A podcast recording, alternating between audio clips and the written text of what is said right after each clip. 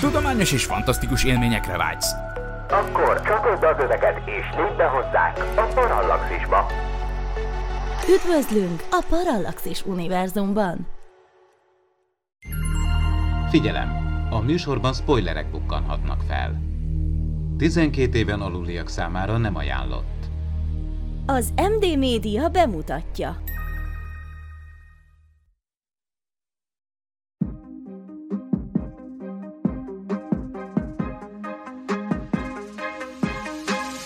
Tudományos és fantasztikus élmények Zsófival, aki űrmérnök, Bencével, aki robotfejlesztő, és Ádámmal, aki nem. Ez itt a Parallaxis Extra, az MD Media tudományos és fantasztikus podcastjének különleges kiadása. Sok szeretettel köszöntök mindenkit, ez itt a Parallaxis Extra második adása, a mikrofonnál Horváth Ádám Tamás. Műsorunkban ezúttal a hazai űripari tevékenységek izgalmas világába indulunk az UPRA csapatának két tagjával, dr. Bodó Zsófival. Szia Zsófi! Hello, hello, szia! És Gócán Bencével. Szia Bence! Hello, sziasztok! Szeretettel köszöntelek titeket a Parallaxis univerzumban, és köszönöm, hogy elfogadtátok a meghívásunkat. Mielőtt azonban belekezdenénk mai beszélgetésünkbe, ne felejtsetek el lájkolni és feliratkozni, premier előtti tartalmakért, valamint a Parallaxis podcast hosszabb, exkluzív változatáért pedig fizessetek elő a patreon.com per Parallaxis oldalon keresztül, ahol most egy speciális rezsicsökkentett támogatói csomagot is találtok.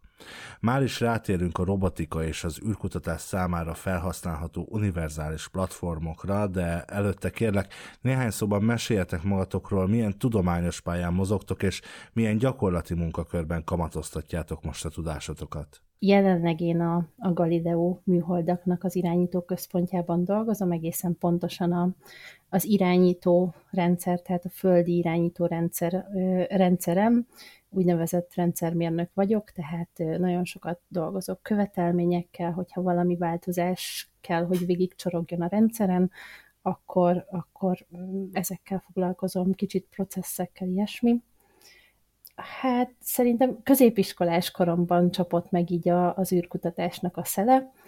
Ott döntöttem el, hogy nagyon szeretnék űriparral valamilyen módon foglalkozni, és ennek egy ilyen jó kis kalandos módon itt kötöttem ki. Mit csinál a Galileo műholdak, mit csinálnak? Ugye ez a GPS-szel van összefüggésben, ha jól tudom, de hogy picit, ha a számunkra, a laikusok számára le tudnád fordítani, hogy miből áll egy napod, mit kell, mit kell csinálnod? Akkor kezdjük így az, az első résszel, tehát hogy mi is maga a Galileo. Jól eltaláltad, tehát hogy tényleg a, a GPS-hez hasonló rendszer, ez gyakorlatilag egy globális navigációs rendszer, annyi a különbség, hogy a G, míg a GPS az alapvetően egy amerikai rendszer, ezért egy, hát most már bő tíz éve az európai űrügynökség is kitalálta, hogy szeretne egy saját, ezúttal nem egy katonai rendszert, és ez a Galileo. Ez egy nagyon izgalmas téma, tehát gyakorlatilag Európa talán a legnagyobb, vagy de biztos, hogy az egyik legnagyobb műhold rendszeréről beszélünk. Amit is csinálok én ott, meg hogyan néz ki a napom.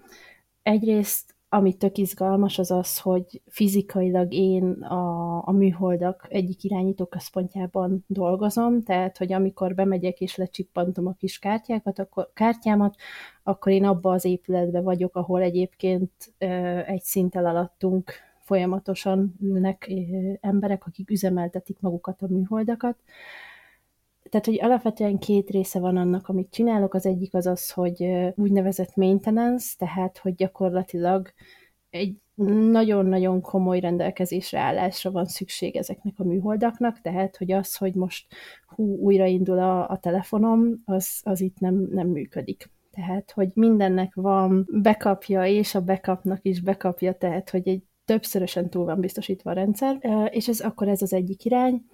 A másik irány pedig az, hogy mint minden informatikai rendszert, ezt is folyamatosan fejlesztenek. Tehát, hogy új műholdak kerülnek föl, magán az irányító rendszeren is végeznek újításokat, csak ezt egy kicsit bonyolultabb mondjuk, mint mondjuk azt mondod, hogy van egy szoftvered, és akkor te letöltöd a legfrissebb verziót, vagy, vagy, vagy fölrakod a honlapra a leg, legfrissebb, legfrissebb futatható verziót, amit, amit bárki letölthet. Azt lehet tudni ezzel a technológiával kapcsolatban, hogy a műholdak óráját rendszeresen szinkronizálni kell, mert máshogy telik az idő idelent, mint odafönt. Mit lehet erről tudni, ha egyáltalán publikus, hogy megy ez a Galileo projekt esetében? Hát ez, ez, a, ez a tipikus, a titkos dolog, vagy nem, tehát igenis és nem is, tehát, hogy van egy, van egy, rész, ami, van egy rész, ami publikus, és van egy rész, amiről én se tudok, tehát, hogy természetesen én se tudok. Alapvetően úgy kell elképzelni, hogy a, a földi irányítást, azt két nagy blokkra van bontva, az egyik az úgynevezett control segment, ami ténylegesen az irányítás. Tehát, hogy ez az a pont, amikor mondjuk azt szeretnéd a műholdaknak, hogy figyelj, fordulj légy szíves 30 fokkal jobbra, vagy, vagy, vagy azt szeretnéd, hogy szeretnéd folyamatosan látni azt, hogy milyen állapotban vannak a műholdak, ez úgynevezett housekeeping adatok, tehát hogy milyen a rendszereit hőmérséklete, hogyan működnek a napelemeid, milyen a töltöttségi szint, stb. stb.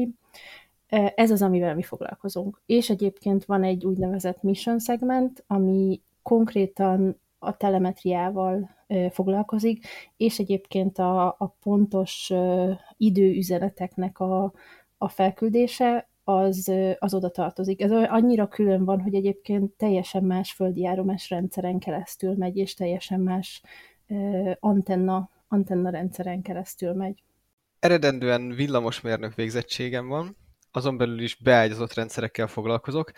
Ez nem azt jelenti, hogy minden alkatrészt és elektronikát belerakok a, a Dunnába és berakom a, az ágyamba, hanem ez azt jelenti, hogy olyan kis mikroszámítógépeket programozok és fejlesztek, amik minden egyes kis alrendszere bele van ágyazva egy chipbe, és ez kerül föl az elektronikai áramkörre, ez kerül bele a mikrohullámú sütőbe, ez kerül bele mosógépbe, és ez kerül bele egy műholdba is például. Dolgoztam autós navigáción, kisműholdon, nagyműholdon, és jelenleg most egy építkezési robotokat fejlesztő cégnél vagyok a nappali munkámban. Mindenhol körülbelül ugyanazt kellett csinálnom, tehát hogy ez a mikrohullámú sütőhöz hasonló kis számítógépeket kellett a különböző típusú felhasználáshoz programoznom és terveznem. Tehát, hogy egy műholdban nagyon hasonló az elektronika, mint mondjuk egy mosógépben, csak teljesen más csinál na- nagyon sokszor most már ugyanazok az alkatrészek találhatók benne egyébként.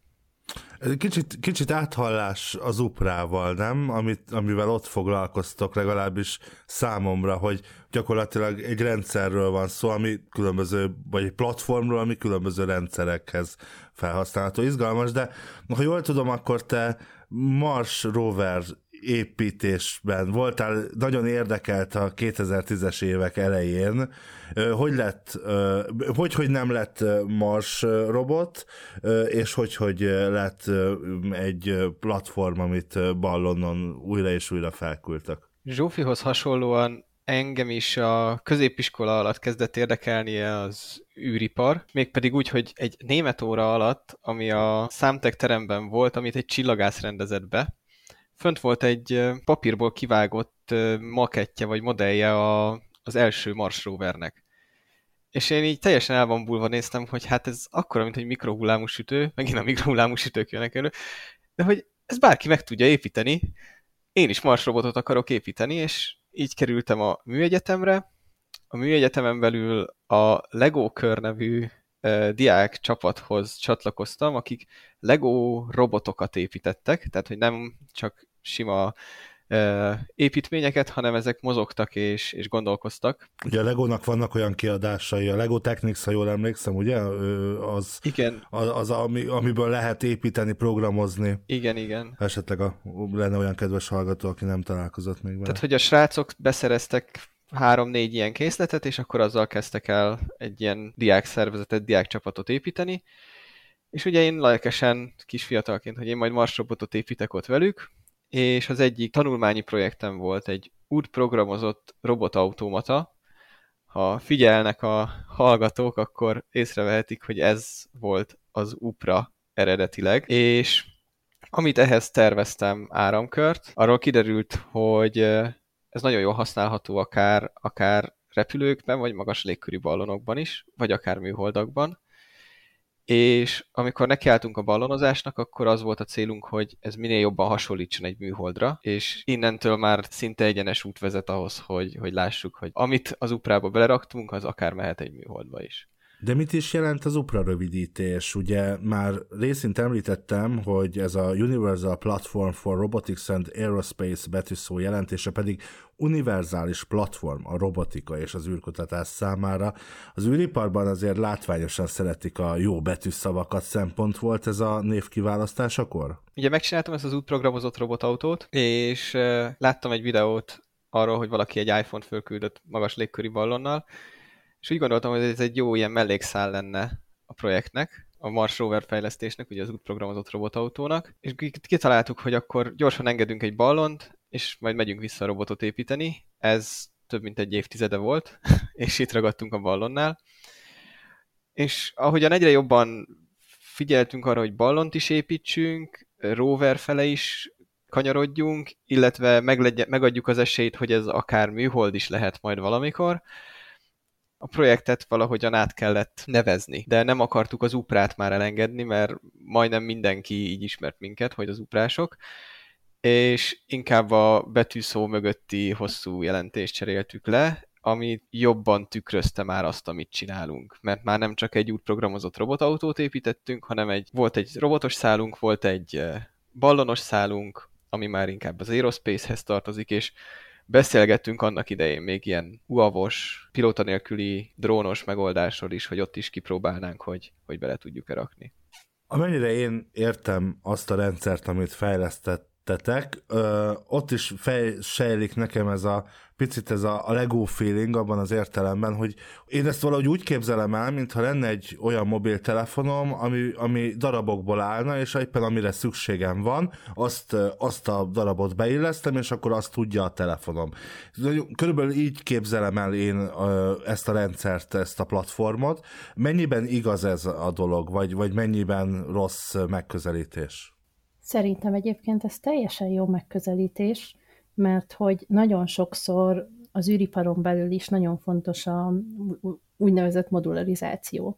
Építhetsz te mondjuk egy nagy, hatalmas dobozt, és abban mindent beleraksz, csak utána az piszkosul nehéz mondjuk egy újabb feladathoz használni, és ez nem csak mondjuk egy ballonos, ballonos küldetéshez, hanem, hanem bármihez. És ami, ami így eszembe jutott, miközben hallgattalak titeket, volt egy ilyen, hogy mit gondolnak az emberek kívülről. Én egy pár évvel a kezdés után csatlakoztam az uprába. Nekem pont az volt a gondom, hogy én fú, már nem tudom, sok-sok éve szerettem volna űrös projektben részt venni. Jelentkeztem külföldre mindenhova űr, űr, űrrel kapcsolatos állásokra, de, de mindenhol azt kaptam meg, hogy hú, hát ne haragudj, tök, tök kedves vagy, tök cuki vagy, de nincsen meg az a tapasztalatod. És, és én akkor találkoztam az uprával. És szerintem, ami, ami egy nagyon-nagyon érdekes dolog a, magában a, a projektben, hogy az oktatásra mindig egy nagyon nagy hangsúlyt fektettünk. És ezért is jelent például meg a modularizáció nagyon erősen az UPRA kapcsán, mert hogy ahogy a Bence ezt kitalálta, meg ahogy ezt így többen továbbfejlesztettük. Nagyon sokszor példaként vettünk mondjuk olyan európai űripari szabványokat, ami jelen van mondjuk a, a piacon, vagy, a, vagy az iparágban. Van egy ilyen, hát űriparban mindennek hatalmas dokumentációja van, tehát ha fejedre es, e, ejtik, akkor agyonnyom, de hogy mi ezeket rendesen próbáltuk megérteni, megnézni, és oké, okay, nem fogunk a, a rakétafejlesztés részt, azt átugorjuk, de hogy egyébként a szoftverfejlesztést, a tesztelést, a hardware-szoftver integrálási részeket, azokat szépen az évek során így magunkévá tettük és beledolgoztuk a projektbe. Egyébként maga ez a, ez a pici apró Lego, figu, Lego részekből épülés, ennek egyébként ez volt a, az indoka, ma pont amikor jöttünk ide, akkor elkezdtünk beszélgetni, hogy tök jó, mert egy csomó régi, meg jelenlegi tagunk az űriparban dolgozik, és azt számoltuk meg, hogy kilenc műhold vagy műholdrendszer van, amiben ex-uprások dolgoztak, vagy dolgoznak jelenleg. Ú, hát rengeteg mindent dobtál föl, nem is, tudom, hogy, nem is tudom, hogy hol kezdjem, de Engem nagyon érdekelne, hogy milyen jellegű űrös állások azok, akár nem is konkrétan, amikre te jelentkeztél, aki mondjuk érdeklődik a terület iránt, az, az nyilván tudja, hogy milyenek az űripari lehetőségei, de mi, akik nem tudjuk, egy kicsit beavattok minket? Persze. Egyébként szerintem erre a rövid válasz a minden, és a, a, tehát a hosszabb válasz az pedig, az pedig az, hogy az űrbe fejleszteni valamit, az egy nagyon-nagyon szerteágazó terület. Semmi nem megy fel az űrbe úgy, hogy így, hát csináljunk valamit és menjünk fel, tehát kell valami cél. És ez a cél, ez nagyon sokszor valami kutatási cél. Ez lehet valami alapkutatás, ami, ami tényleg biológustól, fizikustól, csillagásztól, orvostól, biztos, hogy kihagyok rengeteg szakmát, bocsánat, érte, de hogy gyakorlatilag bármi. Én, én az űrmérnök meg az űrkutató megkülönböztetést használom. A kutató rész az az, aki azt mondja, hogy nekem van valami alapkutatásom, és nekem hasznos az, hogyha mondjuk 300 km magasról, vagy a, vagy a nemzetközi űrállomáson az adott kis bigyó, az fölmegy, és ott van két hónapot, fél évet, és akkor én az adatokat meg tudom szerezni. Ezen felül kell valaki, aki, aki ezt megcsinálja, tehát megcsinálja azt a, azt, a, azt a másik bigyót, ami ezt a kísérletet föl fogja vinni. És ez lehet egy magas légköri ballon, ez lehet egy rakéta, ez lehet egy, egy műhold, ez lehet egy űrállomás, rengeteg minden. Itt tipikusan mérnöki területek vannak, szoftvert kell fejleszteni, vannak hardverek, van egy csomó szimuláció, amit meg kell csinálni, kommunikációval foglalkozni, ilyesmi. És egyébként egy harmadik terület, amiről keveset szoktunk beszélni, de szerintem nagyon-nagyon fontos, ezek ugyanúgy projektek, amiknek meg kell teremteni a kereteit. Itt kell projektmenedzsment, itt nagyon-nagyon sok jogi kérdés van, tehát szükségünk van űrjogászra, adott esetben nemzetközi kapcsolatokkal foglalkozó valakikre, ilyesmi. Zsófit most nagyon sok mindent elmondott, amit ugyanúgy rá lehet húzni akár mondjuk az autóiparra is, vagy bármelyik más ilyen fejlesztőiparra, és ami a tényleg nagy különbség a kettő között, hogy az autóipar az sorozatgyárt, tehát nem tudom, egy Teslából kidobnak milliókat a, a, a piacra. Egy műholdból egy készül, vagy kettő, csak egy megy föl. Tehát itt nincsen lehetőség hibázni, gyakorlatilag itt mindig prototípust fejlesztesz, és ez a legnagyobb nehézség benne. Tehát, hogy amellett, hogy ezekre a ágakra szükség van, hogy szoftverfejlesztő, meg, bocsánat, gépészmérnök, kutató, projektmenedzsment, kell lennie egy olyan affinitásnak az emberben, hogy ide, ide jelentkezzen, hogy ebből egy fog elkészülni, és annak nagyon jól kell elkészülnie. Tök igazad van, tényleg ezeket rá lehet húzni bármire, de nyilván az, a, az amikor az űrszó valami előtt szerepel az izgalmas, és hát itt nekem az űrjogász az azért megütötte a fülemet, és hát nem, nem állhatom meg, hogy nem kérdezek bele, mit, mit csinál egy űrjogász? Erre egyébként tudok mondani konkrét példát, tehát, hogy mi nem foglalkozunk űrjoggal, de hogy mi felküldünk valamit egy 30-35 kilométer magasra, ami fölfele és lefele keresztezi a, e, mi az? Légi folyosókat? A légi folyosókat, igen, tudok magyarul, néha szoktam tudni. Tehát, hogy, hogy keresztezi a légi folyosókat, illetve adott esetben mi felelősek vagyunk azért, hogy ha valaki ránk bízza a, a kísérletét, akkor azt vissza, visszajuttassuk. Tehát amikor ezt mondjuk üzemszerűen csinálod sokszor, akkor itt van már egy csomó olyan jogi kérdés, ami, ami beköszön. Na most, ha ezt egyel nagyban csinálod, tehát mi Münchenben vagyunk most, és, és itt nagyon sok, relatíve nagyon sok három darab kisrakétás cég épül, akik gyakorlatilag azt csinálják, hogy üzemszerűen konkrétan ezeket a kicsi úgynevezett CubeSatokat fogják pályára állítani. Na most itt is van egy csomó jogi kérdés. Konzultálnod kell a légügyi hatóságokkal, frekvenciaengedélyeket szerezni, tehát hogy valamint kommunikálni kell, adott esetben, hogyha pályád mondjuk más országok felett halad el, ami lássuk be Európában azért viszonylag könnyű, akkor ott is van egy csomó papírmunka, amit, amit meg kell csinálni. És nem tudom, Bence, szerintem neked is van egy csomó példád még. Nekem, nekem a, le, a, a legérdekesebb példám az az űrszemét kérdése. Amit valaki fölküld az űrbe, az az övé. Függetlenül attól, hogy működik, vagy nem. Onnantól, hogy ez űrszemétté válik, az még mindig az övé. Tehát, hogyha teszem azt Franciaország fölküld egy műholdat, ami két hónapon belül megáll, akkor az onnantól még francia tulajdon. Ha jön egy brit cég, aki azt mondja, hogy ő takarítja a pályát, nem nyúlhat hozzá. És ilyen kérdéseknek a tisztázása, tehát hogy amikor a, az űrjognak az alapjait lefektették, ezek nem voltak még így senkinek a fejében, és most ahogy előjött a különböző földkörüli pályák kitisztítása, így itt volt ez a pont, hogy amit valaki fölküld, az az övé, más nem nyúlhat hozzá. És ez ugyanúgy megnehezíti jelen pillanatban a, a űrszemét eltakarító műholdaknak a fejlesztését, mivel nem mehetnek oda akár melyik halott műholdhoz, hogy ott kipróbálják, hogy be tudják-e gyűjteni, hanem csak egy olyanhoz mehetnek, amit ők küldtek föl korábban. Tudtak egyébként magyarországi űrjogi cégről? Konkrét jogi cégről nem tudok, de tudok magyarországi űrjogászról.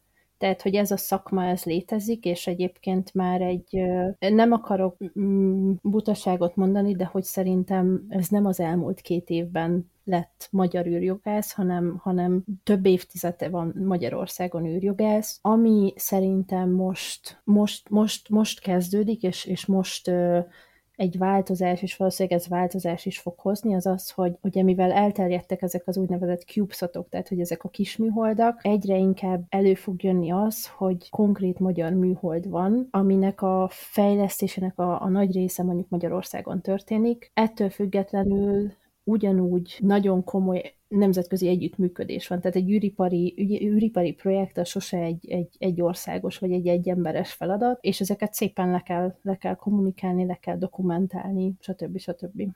Mondjuk nekem van egy, nem tudom, egy speciális kamerám, amivel meg tudom nézni, hogy vajon tényleg létezik-e a Balaton, mert a Miklós annyit mondja, hogy a Balaton már pedig nem létezik, hogy én elkezdek kételkedni.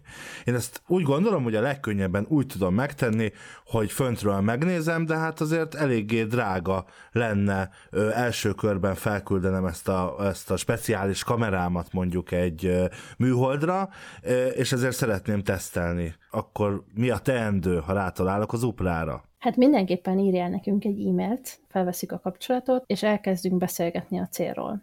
Tehát, hogy mi maga a szakmai cél, mert ugye, amit a Bence is mondott, hogy mi sem sorozat gyártunk, viszont konkrétan egy adott célra szeretnénk ráhúzni a, a, a tevékenységet, és azt megnézni, hogy az adott célhoz mire van szükség. Nyilván az egy, az egy sáv, és nem akarunk se többet, se kevesebbet. És valahogy ki kell, a, ki kell találnunk közösen a magának a, a, a küldetésnek, úgymond, én, bocsánat, a hang, hanglisért ez a szkópját, tehát, hogy a küldetésnek ezt a, ezt a kereteit, és ki kell tűznünk azt, hogy akkor ez pontosan mikor fog történni, neked, mint megrendelőnek pontosan mire van szükséged. Tehát, hogy van egy konkrét kamerád, amit csak tényleg rá kell rá kell akasztanod, vagy esetleg mondjuk külön fejlesztést szükséges valami, valami jobban hozzáintegrálva a rendszerhez, és utána pedig nekünk lesz egy jó hosszú részünk, ami, ami pont egy kicsit jogi rész, beszélgetni sokat a légügyi hatósággal, nagyon sokat szimulálni, megnézni azt, hogy találni egy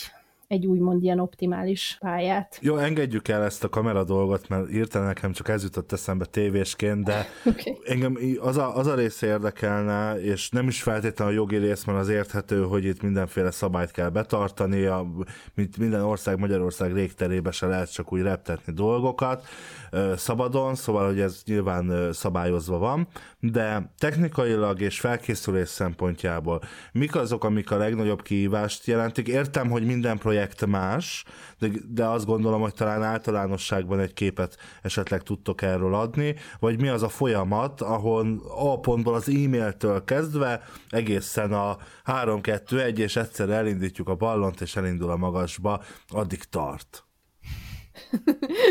Bencére nézek, hogy... Én is a Bencére nézek. Bence, nyújts egy kis ízelítőt, egy jó kis trélert nekünk, kérlek. Hú, igazából minden felkérés izgalmas, mivel mindegyik más. Tehát mi tudjuk, hogy mit tud a mi rendszerünk, és azzal, azzal nekünk már nincsen túl sok dolgunk. De érkezik mondjuk egy, egy lángos, egy lángos. akkor ott azért kikerekedik az ember szeme, mert hogyha próbáltál hogy például egy, egy lángossal navigálni a strandon, hát tudod, hogy ez, az nem egyszerű még így a kezedben sem, nem, hogyha ezt 30 km magasra akarod fölküldeni. De ugyanígy, ugyanígy például, hogy jön egy középiskolás csapat egy, egy úgynevezett kenszettel, ami egy, egy kólásdobozba, kólásdoboz méretbe belerakott kis műhold szimuláció, És akkor, akkor megint az van, hogy nem tudod, hogy mi van benne pontosan, mert hogy ők fejlesztették, viszont neked ott a felelősséget, hogy, hogy ezt épségben vissza kell juttatnod hozzájuk, és a saját rendszeredet is biztonságban kell tudnod közben. Tehát, hogy mindig, mindig a, a, az első lépés, a, a meglepődés, hogy mivel tudnak jönni, mi, mi az az ötlet, amivel érkeznek, és utána jön a kívás, hogy ezt hozzá kell csatolni a saját rendszerünkhöz, és attól függően, hogy mit kér a, a másik csapat, aki, aki az eszközét fejlesztette, ez mindig valami új lépés tud lenni. Akárhogy ők, ők nem tudnak rögzíteni adatot, akkor kell nekik datalogger, tehát hogy ami, ami lementi a, a mérési adataikat.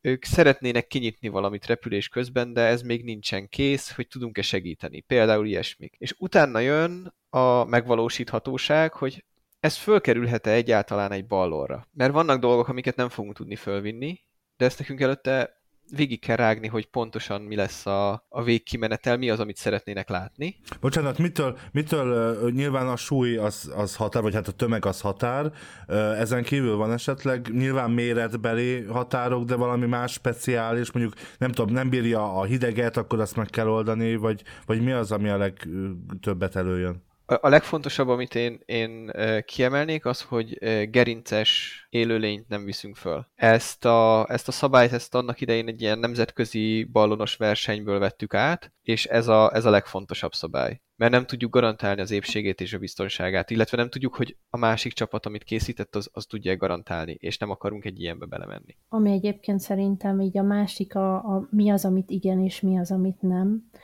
nyilván a, a súly és a méret az teljesen, teljesen valid. Amire úgy érezzük, hogy problémát okozhat mondjuk a repülés közben, és emiatt elveszítjük a, a rendszert, vagy alapvetően nem tudjuk azt a felelősséget teljesíteni, hogy mi nem ejtünk senkinek semmit a fejére 35 km magasról. Tudok konkrét példát mondani, adott esetben volt olyan csapat, akik szerettek volna egy úgynevezett reaction wheel-t tesztelni, ez egy műhold mozgatáshoz, kis műhold mozgatáshoz alkalmas kis, kis ketyere, viszont ők még nagyon-nagyon most kezdték ezt, ezzel az ismerkedést, na most gyakorlatilag, hogyha ezt túlságosan bepörgeted, akkor adott esetben egy olyan mozgást tudsz, ez egy nekünk nem egy darab nagy dobozunk van, hanem egy úgynevezett ilyen hasznos teherlánc, tehát hogy gyakorlatilag egy két-három méteres lánc több hungarocelbe bugyolált bogyóval, és hogyha ebből az egyiket így nagyon durván bepörgeted, akkor gyakorlatilag egy ilyen nyíró erőt tudsz kifejteni a hevederre, ami ezt tartja. Tehát ez mondjuk egy konkrét példa, vagy az ominózus lágos esetén a legfontosabb feladat az az volt, hogy tudjuk-e stabilizálni a sajtot és a tejfölt annyira, hogy nem kerül bele mondjuk a, a, az ejtőernyőbe, és ezzel gyakorlatilag egy ilyen nagy masszaként maga, maga, maga a ballon és a rendszer lezuhan. Akkor az világos élőállat szállítása tilos, de mi felvétel, ez a felvételhez képest nem rég az észával, az Európai Ügy, Ülügynökség egyik projektjével repültetek, hogy így fejezzem ki magam, de ti majd akkor most elmondjátok, hogy miről is van szó, és amennyit nyilván ebből meg lehet osztani, a nehézségekről, vagy az egész folyamatról, ha, ha beszélnétek, illetve magáról a célról, hogy mi is pontosan ez a projekt, mert azért elég menőn hangzik az, hogy azért az Európai űrügynökséggel repülök. Hát még mi is nehezen hisszük el, igen.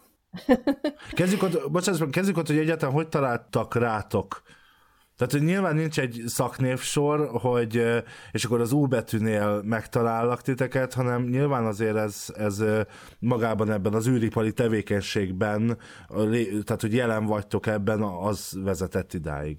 Igen, tehát, hogy nekünk egy, egy nagyon kedves űripari barátunk, kollégánk, az aki, az, aki az Ézelnál dolgozik, egy másik pozícióban, ő ismerte a mi tevékenységünket, és tudta, hogy van egy ballonos csapat, ismerte ennek a csapatnak a tevékenységét, tudta, hogy ők gondolkodnak egy ballonos repülésen, és, és egyébként írt nekünk egy üzenetet, hogy figyú, mit szóltok ahhoz, hogyha ajánlanánk minket. Azt hiszem, hogy akkor így egymásra néztünk, hogy így, wow, úristen, hát már, már maga ez meglepett, és akkor ez, amikor ez az ajánlás, ez kvázi realizálódott, hogy akkor az ottani projektmenedzser azt mondta, hogy figyú, ajánlottak titeket, mi ezt szeretnénk megcsinálni, le tudunk leülni valamikor beszélgetni. amikor megkapod életed lehetőségét, akkor nem mondasz nemet, tehát, hogy, hogy természetesen üljünk le beszélgetni, és hallgassuk meg, hogy mi az, amit mit nyújtani tudunk, meg mi az, amit ők szeretnének. Szerintem, ami nagyon-nagyon érdekes, az az, hogy minden ilyen űrügynökségi projekt, ez egy nagyon komplikált, nagyon, nagyon nehéz és összetett idő skálával vagy timeline-nal dolgozik. Maga ez a kísérlet, ami, amit mi reptettünk, ez az Ariane 6-nek az első repülésén fog egyébként repülni, ez most az előrejelzésekbe idén év végén fog történni, de gyakorlatilag nekik, tudod, hogy, hogy az Ariane 6 fejlesztéséhez képest ők a kishal, és akkor mi ehhez képest vagyunk a plankton. Hogy milyen a parallaxis? Tudományos? Fantasztikus? Vicces? Elgondolkodtató? Olyan tökéletes, hogy kép sem kell hozzá? Légy részese tudományos és fantasztikus utazásainknak, lépj be univerzumunk színes világába, és légy a támogatónk! A részleteket keresd a Parallaxis univerzumban. Segíts tudományos ismeretterjesztő munkánkat, és más exkluzív tartalmak mellett hallgass premier előtt podcastünk legújabb epizódjainak lényegesen hosszabb változatát. Kizárólag a Patreon oldalunkon. Még több Miklós, még több Norbi, még több Géza, még több Ádám, még több Parallaxis Podcast. A hosszabb jobb. Patreon.com per Parallaxis. Akkor ez nagy nyomással jár egy ilyen projekt, ha jól gondolom. Mert hogy úgy tűnik ez nekem, hogyha jó, nyilván én, aki amerikai filmekből és sorozatokból ö, élem át ezt az egészet, meg azon szocializálódok, az űripart értve most itt elsősorban, akkor azért azt látom, hogy ott nagyon magabiztos, nagyon profi emberek, nagyon jól végzik általában a munkájukat. Titeket is így képzelhet kell, és nyilván a saját szakmátokban így is van, de hát azért nyilván titkon az ember egy kicsit szorong, ha az van, hogy hát most itt azért nekem, ugye itt van egy csomó olyan tényező, amivel nem amivel, tehát a X-faktorok a, a dologban, a repüléssel kapcsolatban mondjuk, hogy azért ilyenkor azért egy biztos extra nyomás van rajtatok, hogy azért ez egy belépő lehet az űripar abban abba a világába, amiben nyilván mindenki szeretne tartani, aki ezzel a tevékenységgel foglalkozik. De javítsatok ki a tévedek. Bence, hányszor őszültünk meg menet közben? Ó, nagyon sokszor. A, a, egyébként a csapatnak is külön eligazításokat tartottunk, hogy mit szabad és mit nem, és hogy mindenki a legjobb, legjobb formáját tudja hozni. Megbeszéljük, hogy, hogy pontosan mikor, mit és hogyan csinálunk, tehát hogy egy sokkal szorosabb és egy sokkal kötöttebb timeline-nal készültünk mi is erre a felbocsátásra, mint a korábbiakra, azt hiszem. Amellett, hogy, hogy nagyon izgalmas volt a felkészülés, nagyon sokat is tanultunk belőle a jövőre nézve. A, a, az egyik legfontosabb, amit megtanultunk, amit már tudhattunk, hogy a, az űripari projektek csúsznak, főleg a, a, a nagy cégeknél, nagy, nagy, nagy szervezeteknél, és ebbe, ebbe ez okozott nálunk is egy kis, kis stresszt, de a végén szerintem mindenki egy csapatként dolgozva ezt, ezt nagyon szépen megoldotta. Mi volt az, amit igazából teszteltetek? Mesélhetek? Mese, persze. Ez egy olyan küldetés, egy olyan eszköz, amit fiatal szakemberek építenek az Ézánál. Ez így ilyen idézőjelben mondom, hogy fiatal szakemberek, ugye angolul ők a Young Professionals a, az Európai Ügynökségnél, több program van nekük, nekik, például a YGT, a Young Graduate Trainee, ami azt jelenti, hogy ők frissen egyetemről kikerült gyakornokok az Európai Ügynökségnél. És nekik van egy ilyen projektjük, amit véghez vihetnek, és ez egy, ez egy ilyen projekt, karöltve a többi frissen kezdett munkatársal. Az Ariane 6-on fog repülni, és egy kamerát fog vinni magával, amivel a orkúpnak a szétválását szeretnék rögzíteni, illetve hogyha ez már megtörtént, akkor ahogy a, a kis műholdakat kipotyogtatja majd a, az Ariane-nak az utolsó fokozata, azt is föl fogják venni, és utána ezt szépen földolgozzák, és megnézik, hogy mi is történt pontosan a, az egészben. Viszont nem rögzíthetik végig a műveletet, hanem egy ponton be kell kapcsolniuk, és van egy A rendszerük, ami egy ébresztő óra gyakorlatilag, és a srácok ezt hozták nekünk tesztelni, egy adott magasságon kell bekapcsolni a kameráknak, és ehhez ők csináltak egy ilyen, ugye Wake Up System a neve, és ez egy ébresztő óra. És ők ehhez küldték el nekünk azt a, azt a példányt, ami, vagy amihez egy nagyon hasonló fog repülni majd a, az Ariane 6-en, Ariane 6 Vagy mi lehet ennek az oka egy ilyen rendszernek, hogy, hogy kell egy wake-up? Ezt ők, ők nem mondták el konkrétan, hogy mi lehet ennek az oka, de amire én tudok gondolni az az, hogy ugye amikor a rakéta kilövés megtörténik, akkor hatalmas rázkódások történnek a rakétán, végigfutó hullámok, rezgés, és általában ilyenkor minden, arrend, minden fedélzeten utazó eszköz ki van kapcsolva, hogy ne, ne sérüljenek meg, ne legyen bajuk, és valószínűleg, hogy ez az oka itt is, hogy, hogy ezt a fázist túléljék. Erről is egy pár szóba beszélünk, azért nem csak ti ketten vagytok az UPRA, hanem sokkal többen vagytok, sőt már tulajdonképpen egy ilyen második generációs, ö, sőt talán már harmadik generációs uprásokról is beszélhetünk. Nem akarlak titeket természetesen öregíteni, de, de kikből áll a csapat, hogy néz ez ki, hiszen nem csak ketten vagytok ott a felbocsátáskor. Abszol- abszolút nem, tehát hogy mondom, hogy nem kell öregítened, tehát öregszünk mi magunktól. Alapvetően én ezt inkább egy közösségnek hívom, és ilyen szempontból, tehát, hogy vannak olyan, olyan tagjaink, akik jelenleg aktívak, vannak olyan tagjaink, akik, akik korábban aktívak voltak, de most éppen mással foglalkoznak.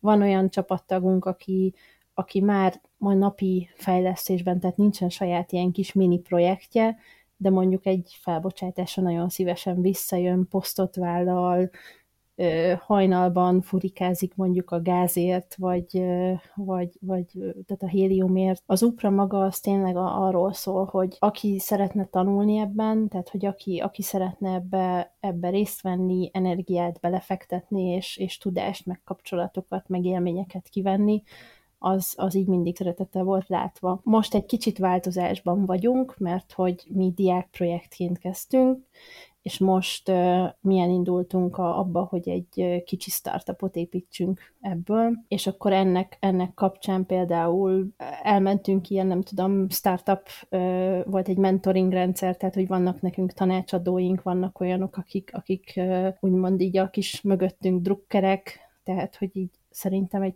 tök szép, meg tök nagy közösség van így, így az UPRA körül. És ha már a csapat és a felbocsátás, akkor beszéljünk a checklistről. Mi a legfontosabb az indításnál? Hogy zajlik ez erről? Egy pár szóban beszéljetek, légy szíves. Szeretjük az Excel táblákat, de... A, ami, ami izgalmas, ez a checklist, ez az e, lehet, legelső repülésünk óta velünk van, és akkor egy A4-es oldalon volt rajta, ha minden igaz, vagy kettőn. Most jelenleg egy kis komplet könyvet viszünk magunkkal már. Mondjatok példát kérlek, hogy mik, mik szerepelnek benne, vagy hogy, hogy van ez? A, a, az egyik leglegendásabb az a check balloon with tent peg, tehát a Ctrl-C, Ctrl-V áldozata lett, hogy meg kell minden alkalommal meg leellenőrizzük a ballont, miután kicsomagoltuk, csak bent maradt, hogy ezt egy sátorcövekkel kell elvégezni. Ezt Zsó... Egy másolási hiba volt, tehát, hogy például elő kell készíteni a, a, a launch site-ot, vagy mi ezt így hívjuk, így gyakorlatilag az van, hogy egy ilyen relatíve tiszta ilyen anyagot, egy, gyakorlatilag egy sátorponyvát, azt, azt leterítjük. Te, teherautóponyva, igen. Teherautóponyva. Sose tudom, én nem tudom a ponyváknak a kategóriáit. Az az igazság, tehát, hogy lerakunk egy teherautóponyvát, és hogy ezt rögzítjük. Na, és akkor ezt csináljuk a sátor szövekkel, de menet közben mondjuk egyébként így, így adódnak a, a checklistbe új dolgok, így rájövünk, hogy hú, oké, okay, de akkor ide még be kéne rakni még egy, még egy pontot, és akkor ezt a, a felbocsátás közben ilyen megcsillagozzuk, és akkor odaírjuk, hogy ezt majd rakjuk be. És beleraktunk valamit, amivel ugye elcsúszott ez egy sorral, és oda került, hogy akkor a következő, amikor kiteríted a ballont, akkor így vizuálisan megnézed, hogy, tehát ez az, amit a Bence mondott a check ballon, hogy vizuálisan megnézed, hogy ez sérült-e. Mert adott esetben a legkisebb sérülés is azért lehet ciki, mert teljesen el tudunk térni mondjuk a szimulált, a szimulált útvonaltól. És akkor átmásoltuk ezt egy új sorba, de a, a sátorcöveg ott maradt, úgyhogy, úgyhogy azóta mindig ezzel ezzel szivatjuk egymást, hogy jó, jó, jó, akkor nézzük meg a ballont, és egy sátorcöveket dugjunk keresztül rajta. A checklistben már nincsen benne, de az összes felbocsátás vezető tudja, hogy a, a sátorcövekkel kell ellenőrizni a ballont. Jó, és tehát azon kívül, hogy van ez a hasznos teherláncotok, és azon rengeteg ilyen kis piros nyavaja van, hogy majd a repülés előtt ezt válasz le róla. Amellett van azért egy utas is, mindig egy állandó utas is ezeken a, ezeken a repüléseken. Igen, Gagarin szerintem négy éve volt, hogy több ö, ö, oktatással foglalkozó szervezettel, egyébként mi is, mi is, mi is szerepeltünk benne, összefogtunk, és, és egy ö, ilyen tudományos ö, fesztivált létrehoztunk, ezt úgy hívták, hogy Budapest Space Week. Áprilisban a Gagarin repülésének az évfordulója köré volt, és akkor ennek egy eleme az volt, hogy egy magas légköri ballon kísérlet felment. Ugye mit csinálsz akkor, amikor így készülsz a ballonra, és semmi időd nincsen, hát akkor jönnek a legkreatívabb ötletek, hogy tök jó, de hogy valami, valami kis dologgal meg kellene emlékezni Gagarin repülésével, és jött a Lego Gagarin, a Lego Gagarinnak egyébként van egy űrhajója is, egy áttetsző karácsonyfa gömbből, és a Bence által hozzá saját 3D tervezett és nyomtatott űrhajóból áll, tehát hogy egy a Gagarin űrhajójának a,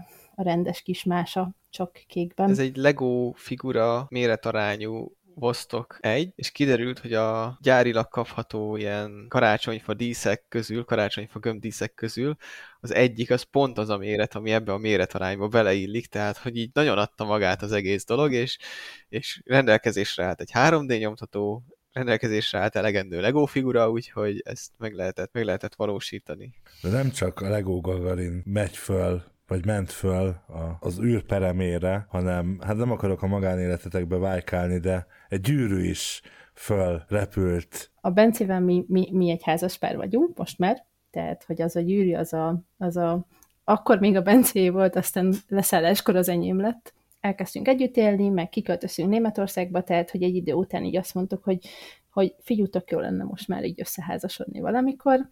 Jó leendő házaspárként elkezdtük egymást cukkolni, hogy jó, jó, de akkor most esküvőn ballont fogunk eregetni, vagy, vagy, vagy mi történik. És aztán ezt elvetettük, őszintén nagyon komolyan gondolkodtunk ezen, tehát hogy természetesen, természetesen nagyon komolyan gondolkodtunk ezen, de hogy akkor most egy három órára ott kell hagyni a teljes násznépet, akik tiszteletünkre eljöttek, és Ugye meg kell keresni a, a ballont majd. A, tehát, nem tudom, ez... próbáltál le már habos-babos tűruhában túrázni, én még nem, de úgy elképzeltem, hogy ez Nekem hogyan vannak történt. tapasztalataim, hát ha gondolod, akkor megosztom veled.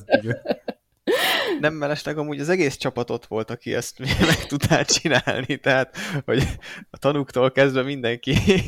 Igen elkezdtünk ezen gondolkodni, hogy mi lenne akkor, hogyha ezt így ünnepelnénk meg közösen, hogy, hogy ez, ez mégiscsak nagyon-nagyon személyes, mi az uprán keresztül ismerkedtünk meg egyébként, és akkor ez ilyen kicsit ilyen, tudod, ez a titkoltan romantikus alkatok vagyunk szerintem mindketten, a másik meg az, hogy az mérnöki kíváncsiság, hogy oké, okay, tudunk-e olyan stabil rendszert, ezért, hogy rendszert építeni, hogy egyébként egy jegygyűrűt is meg tudunk találni a végén. Mi, mi volt a legnagyobb nehézség a gyűrű felküldésekor? Ugye azt lehet tudni nálunk is megjelent a cikk és a képek róla, hogy gyakorlatilag ez ugye hát a semmibe idézőjelbe lebegett a kis gyűrű tartó ban, gondolom nyilván ezt megfelelően kellett rögzíteni. Én nem akarok a zsebetekbe turkálni, de én speciál nem szívesen hagynék el egy jegygyűrűt, nem csak az érzelmi, hanem az anyagi értéke miatt is. Szóval nyilván azért ez, ez, ez egy olyan mérnöki dolog volt, amit gondolom új, újonnan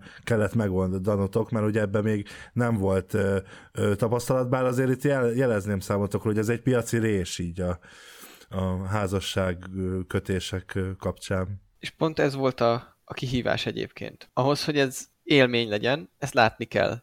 Tehát valahogy szabadon kell hagyni a gyűrűt, Viszont landolás után már ezt azért nem szeretnénk, hogy ez ott bokorról lelógva mindenki számára hirdesse, hogy ott egy gyűrű. És amit a videó felvételen lehet látni, gyűrű doboz, az nem egy gyári ékszerészek által készített, hanem az egy mérnökileg megtervezett gyűrűdoboz, amelyik egy adott magasságon becsukódik. És utána nem látszik, hogy mi van benne. Elképesztő. A gyűrűdoboz aljában pedig egy összetett rögzítő rendszer van, ami úgy tartja a gyűrűt, hogy azt akkor se lehetne kivenni egyszerűen, hogyha ha az nyitva marad. De hasonlóan, ahogyan az űreszközöknek kinyílik a napeleme, kinyílnak az antennáik, egy ilyen megoldással mi nem kinyitottunk valamit, hanem becsuktuk a dobozt. Ez a videó felvételen nem látszik, ugye ezt levágtuk már, de, de hogy a landolás előtt a doboz szépen becsukódott, és akkor ugye már nem látszik, hogy mi történik. Ez volt talán a legnagyobb mérnöki kihívás az egészben, hogy, hogy ez a doboz elkészüljön, ez egy teljesen egyedileg gyártott eszköz. Most, most, hogy már rendelkeztek vele, mondom, egy piaci rés. Tehát csinálom itt nektek a reklámot. Zsó, Zsó. Abszolút, tehát, hogy, hogy ugye most esküvő szezon van, tehát, hogy nyugodtan keresetek. Ja. Csak azt akartam, vagy az jutott még ehhez eszembe, hogy amikor mi elkezdtünk foglalkozni azzal, hogy mások kísérleteit felvisszük, akkor szerintem ez egy nagyon-nagyon jó önreflexió is, hogy tehát, hogy amikor a te dolgod van ott, és amikor neked van egy olyan, egy olyan értéked megy föl, akkor azt szerintem nagyon hasznos, hogy egy kicsit tényleg önreflektálsz, hogy oké, okay, akkor itt biztos vagyok, vagy nem vagyok biztos. És hogyha nem vagyok biztos, akkor mik azok a lépések, amiket teszek, hogy, hogy biztos legyek. Én láttam azt, hogy a Bence rögzítette a gyűrűt, nagyon szép volt, tehát hogy gyakorlatilag ha beton, csak betonban nem öntötte, tehát hogy... Ez egyébként egy olyan tanulási folyamat volt, amit, amit a későbbiekben a külsős megrendeléseknél rendkívül jól fel fogunk tudni használni.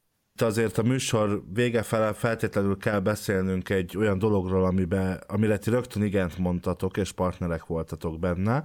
Egy fantasztikus és, és nagyon szép dolgot ö, igyekszünk összehozni még hozzá egy emlékrepülést, egy emlékballonozást, ugye barátunk és nemrég elhunyt kollégánk Ivan is Rigel Klaudia tiszteletére, a Bakonyi Csillagászati Egyesülettel, az Uprával és a Parallaxissal.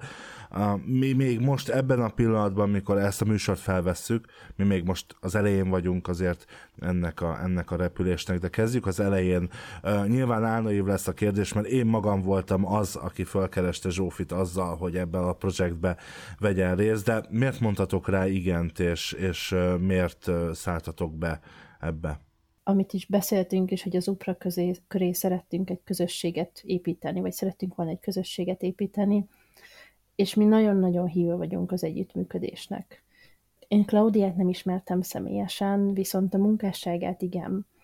Én azt láttam, hogy az, amit ő csinál, az egy nagyon erős közösségépítő folyamat, ami tényleg életkortól független gyerekektől felnőttekig különböző űripari, csillagászati közösség, tehát hogy egy közösségeknek egy, egy, egy eléggé központi figurája volt, és nekünk, amit át kellett gondolni, az az, hogy nyilván ez egy, ez egy, ez egy olyan feladat, aminek kell egy megfelelő keret és egy megfelelő komolyság. Azt beszélgettük, tehát hogy így átbeszéltük az egész csapattal, ha ez, ez egy pozitív hozadékot, egy pozitív érzést tudunk adni a hozzátartozóknak egy ilyen helyzetben, akkor, akkor az, ez buta szó, hogy boldogok vagyunk, de hogy, de hogy tudod, amikor szeretnél valamit tenni, hogy, hogy a másiknak könnyebb és jobb legyen.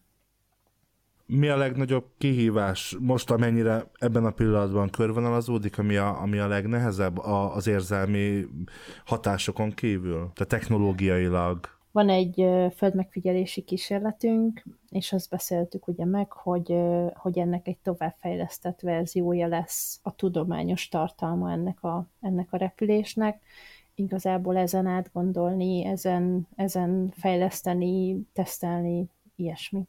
Ez, ez egy távérzékelő kamera. Megnézzük, hogy a Balaton tényleg létezik-e. Igen, gyakorlatilag ami ebben a kamerában különleges, az az, hogy ez nem egy, nem egy vásárolt kamera, hanem ez egy saját fejlesztés. Tehát, hogy egy úgynevezett multispektrális kamera, ami két különböző sávon, egy optikai és egy közeli infravörös sávon készít felvételeket, amit egyébként mi egymásra teszünk, és akkor gyakorlatilag különböző módszerekkel, kifedolgozási módszerekkel különböző információkat fogunk tudni kinyerni ebből a repülésből. Például van olyan módszer, amivel, amivel a vegetációt tudjuk egy kicsit jobban figyelni, tehát hogy a képeken az fog jobban kiugrani, hogy az adott helyen mennyire egészséges mondjuk a, a vegetációborítás, tehát hogy mondjuk az erdőborítás, vagy a, a vízállap, vagy másik, fel, másik feldolgozás. Környezetvédelem módszer. szempontjából Igen. nagyon hasznos, hasznos dolog. Azt kell tudni, hogy a, a növények az infratartományban verik vissza a legtöbb fényt, amíg a nyílt vízfelületek az infratartományban nyelik el a legtöbb fényt, tehát hogy a növények világítanak, a vízfelületek pedig sötétek a, az infraképeken, és ezt kihasználva lehet környezetvédelemhez, mezőgazdasághoz nagyon értékes és hasznos információkat gyűjteni növényzet állapotáról és a megjelenő vízfelületek állapotáról.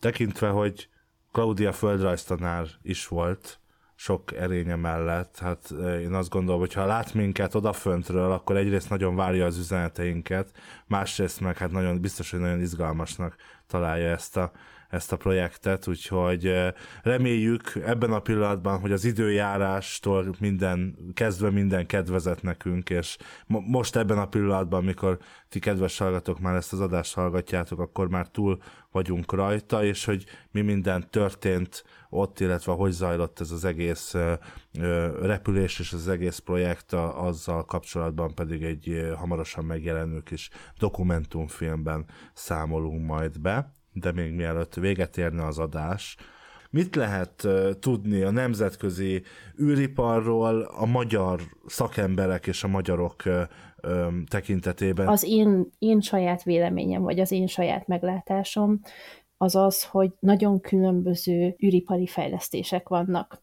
Vannak hatalmas műholdrendszerek, vannak ö, kicsi CubeSatok vagy Pocket Cube-ok, minél nagyobb és minél komplexebb a rendszer, annál kevésbé valószínű az, hogy azt egyetlen egy entitás, vagy ország, vagy, vagy cég csinálja. Mind a két megközelítés szuper. Tehát, hogy annak is szerintem nagyon-nagyon kell örülnünk, hogyha van egy, van egy magyar cég, aki, aki megcsinál egy kisműholdat, vagy egy Pocket Cube-ot, és akkor azt önerőből, vagy esetleg mondjuk egy, egy alrendszert megvásárolva létrehozza, de gyakorlatilag egy teljesen magyar fejlesztés, és annak is szerintem nagyon kell, nagyon büszkének kell arra lennünk, hogyha egy komplexebb rendszerbe mm, egy magyar cég, vagy egy magyar fejlesztőmérnök részt vesz és megállja a helyét. Talán erről picit kevesebbet hallunk, pedig egyébként sokan, sokan vannak, sokan vagyunk, akik, akik ilyen rendszerekbe fejlesztenek, és hogy ez tök jó. Igen, egyébként én is mielőtt kikapok Miklóstól, ugye a szokolébresztő visszatérő állandó vendége Pál Andris, meg Tetrős Hunor például, ugye ő a, a web űrtávcsőnek a, a fejlesztésében vesz részt, és pont ez a szint, ameddig én értem, hogy mit csinál, szóval nyilván sok magyar szakember van. Van esetleg egy, egyfajta közössége az űripar iránt érdeklődő magyar szakembereknek? Egy Facebook csoport, vagy titkos valami? Készfogás? Én még mindig egy közös TikTok táncot szeretnék, de igenis és nem is. Inkább szerintem egyrészt valamennyire tudunk egymásról. Tehát, hogy, hogy mondjuk vannak közös gyökereink, vagy, vagy keresztezte egymást az utunk, talán tudsz róla, van Magyarországon magyar űrtábor, és a kis 13 éves énem Mikivel például ott, mi, mi, ott ismerkedtünk meg annó. Pál Andris is volt abban a táborban, Várhegyi Zsolt, egy csomó, csomó olyan szakember, aki, aki, aki jelenleg valamit az űriparban dolgozik, és hogy ezek egyébként például Magyarországon, vagy itt Németországban vannak ilyen, vannak lokális közösségek, akik, akik azt mondják, hogy, hogy űriparban dolgozunk, vagy, vagy még csak nem is az űriparban dolgozunk, hanem érdeklő, érdekel az űripar, én a, a Magyar Asztronautikai Társaságon keresztül, vagy volt egy nagyon erős fókuszpontja az életemnek, sok-sok-sok-sok éven keresztül, amikor az ő, ő űrtáboraikba, vagy egyetemistaként már az ő űrakadémiájukra jártam, adott esetben szerveztem ott, ott eseményeket, Ilyen egyébként például Németországban is van. Most például holnap szervezek egy, egy, egy ilyen űripari meetupot, amikor oda fogunk leülni egy, természetesen Münchenben egy sör mellé, és beszélgetni erről.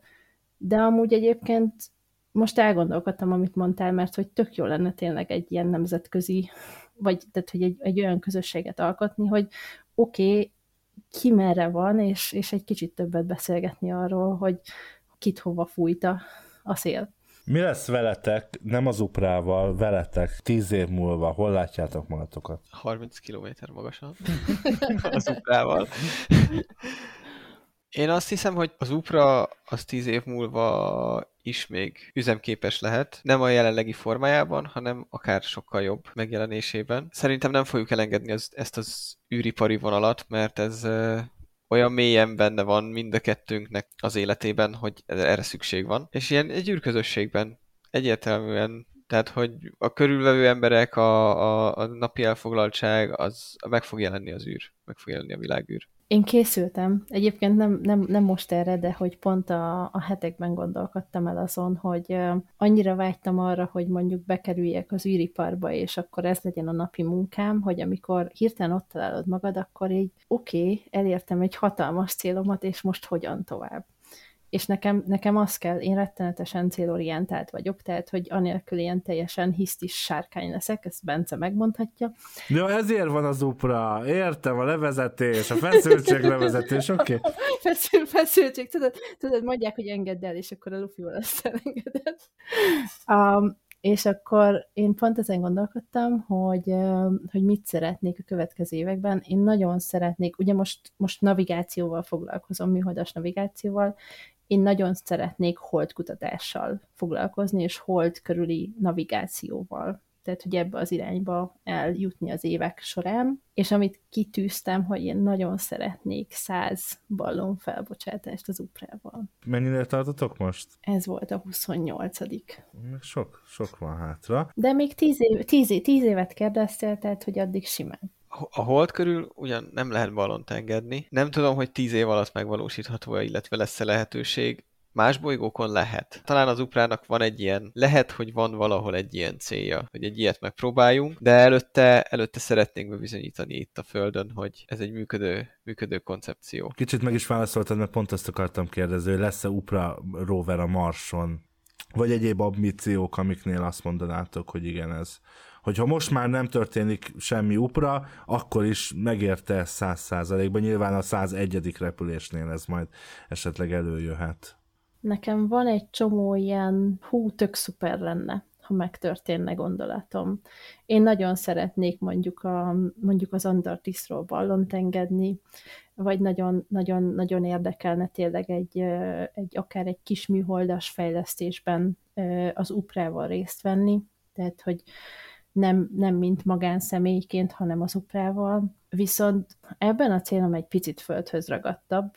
Én nekem a, nekem a szüleim hatalmas inspirációk, például az anyukám, ő egyébként űrös projektbe vett részt annó, de most az apukám, hogy neki van egy pici geodéziai cége, navigáció természetesen, tehát körbeértünk, és az, hogy a, az uprával mondjuk megélhetést biztosítani embereknek és szerintem vállalkozói szemmel szintén egy tök nagy felelősség, hogy, hogy ezt létrehozt. Például a legnagyobb félelmetek egy felbocsátás kapcsán nyilván az, hogy nem tudom, beleesik a, nem tudom, a Kaspi-tengerbe, vagy nem szóval, hogy, hogy nyilván, hogy olyan helyre kerül, ami, ahonnan egyszer lehetetlen ö, ö, előkeríteni a, a szerkezetet, de, de van esetleg valami rémálmotok esetleg egy-egy felbocsátás kapcsán, vagy, vagy, vagy igyekeztek nem rástresszelni? Egyrészt igyekszünk nem rástresszelni, de a másik oldal, ha túl nyugodt vagy, akkor szerintem nem csinálod jól. Nagyon egyszerű fizikai dolog. Ami felmegy, az le fog jönni. Ha 35 kilométerről valami rád esik, az fáj. Így nagyon motivál mindig az az, amikor nagyon sokat szimuláltunk, erről nem beszéltünk nagyon sokat. Az is egy külön, külön izgalmas téma, hogy hogyan, hogyan mozgatod a landolási ellipszist, hogy hova fog landolni maga a ballon. Bocsáss meg, ezt hogy tudod mozgatni, a landolási ellipszist? Ha már elengedted, akkor nem tudod mozgatni. De előtte tudod mozgatni, tehát, hogy itt ugye, amit tudsz befolyásolni, az az, hogy mekkora Jaj, Bence, segíts a neklif magyarul. Ugye megvan, hogy a, a Luffy ha föl van töltve, hány kilogrammot tud fölemelni. Ez nagyon meghatározza azt, hogy milyen gyorsan fog repülni a ballon fölfele. És minél több héliumot töltesz bele, annál gyorsabban repül föl. Viszont, itt van a viszont. A Luffy kidurran a legmagasabb ponton, mert ahogyan megyünk föl, csökken a külső nyomás, és a Luffy egyre nagyobb lesz. Ha több héliumot töltesz bele, és gyorsabban repülsz, akkor hamarabb fog kipukkanni. Tehát alacsonyabb lesz a magasság. És ezzel, a, ezzel az arányjal, hogy milyen gyorsan repülsz, és milyen magasra jutsz föl, ezzel lehet játszani. Ki tudod választani, hogy mekkora lufit, választ, mekkora lufit kötsz rá, hogy mennyi hélium fér bele, és ne adj Isten, tudsz még aggatni extra súlyokat a, a hasznos teherláncba, hogyha szükség van rá. És akkor ez egy ilyen, ilyen arányjáték, amit ki lehet egy Excel táblázattal számolni első körben, és akkor utána jönnek a komolyabb szimulációk, amik megmondják, hogy tényleg jó volt az első körös számolásod, vagy nem. Volt egyébként olyan pont, amikor nem Budapestről engedtünk, nagyon érdekesen feltámadtak a szelek így az előző napokban, és nem tudtunk olyan szimulációt létrehozni, hogy a, a határon belül maradjunk. És ugye ha ballont engedsz, akkor konzultálnod kell a légügyi hatósággal, és az, nyilván ezért az országon belül kell, hogy, kell, hogy maradjál, és akkor ott mi fejlesztettünk egy olyan kis szerkezetet, ami egy meghatározott magasságban egész egyszerűen levágta a rendszerünket a ballóról, úgy, hogy szimuláltuk, hogy ez az a magasság, amit, hogyha elérünk, és nem megyünk túl, akkor még biztosan az országon belül fogunk érkezni. Igazából, ha én mondjuk felküldök valami szerkezetet veletek, hogy mondjuk maradjunk ennél a kamera példánál, amit én mondjuk utána én egy műholdra szánok, akkor az egy szimuláció, miközben ti szimuláljátok, izgalmas ez az űrkutatás, de most sajnos vége lett a műsoridőnknek, úgyhogy nagyon-nagyon szépen köszönöm, hogy itt voltatok, elmondtátok mindezt, és azt is nagyon köszönöm itt a Parallaxis Univerzum nevében, hogy partnereink vagytok, úgyhogy a hallgatóknak megígérhetem, hogy az Uprával még fognak itt a mi csatornáinkon találkozni, mert majd még zaklatom Zsófit és Bencét nagyon sokáig.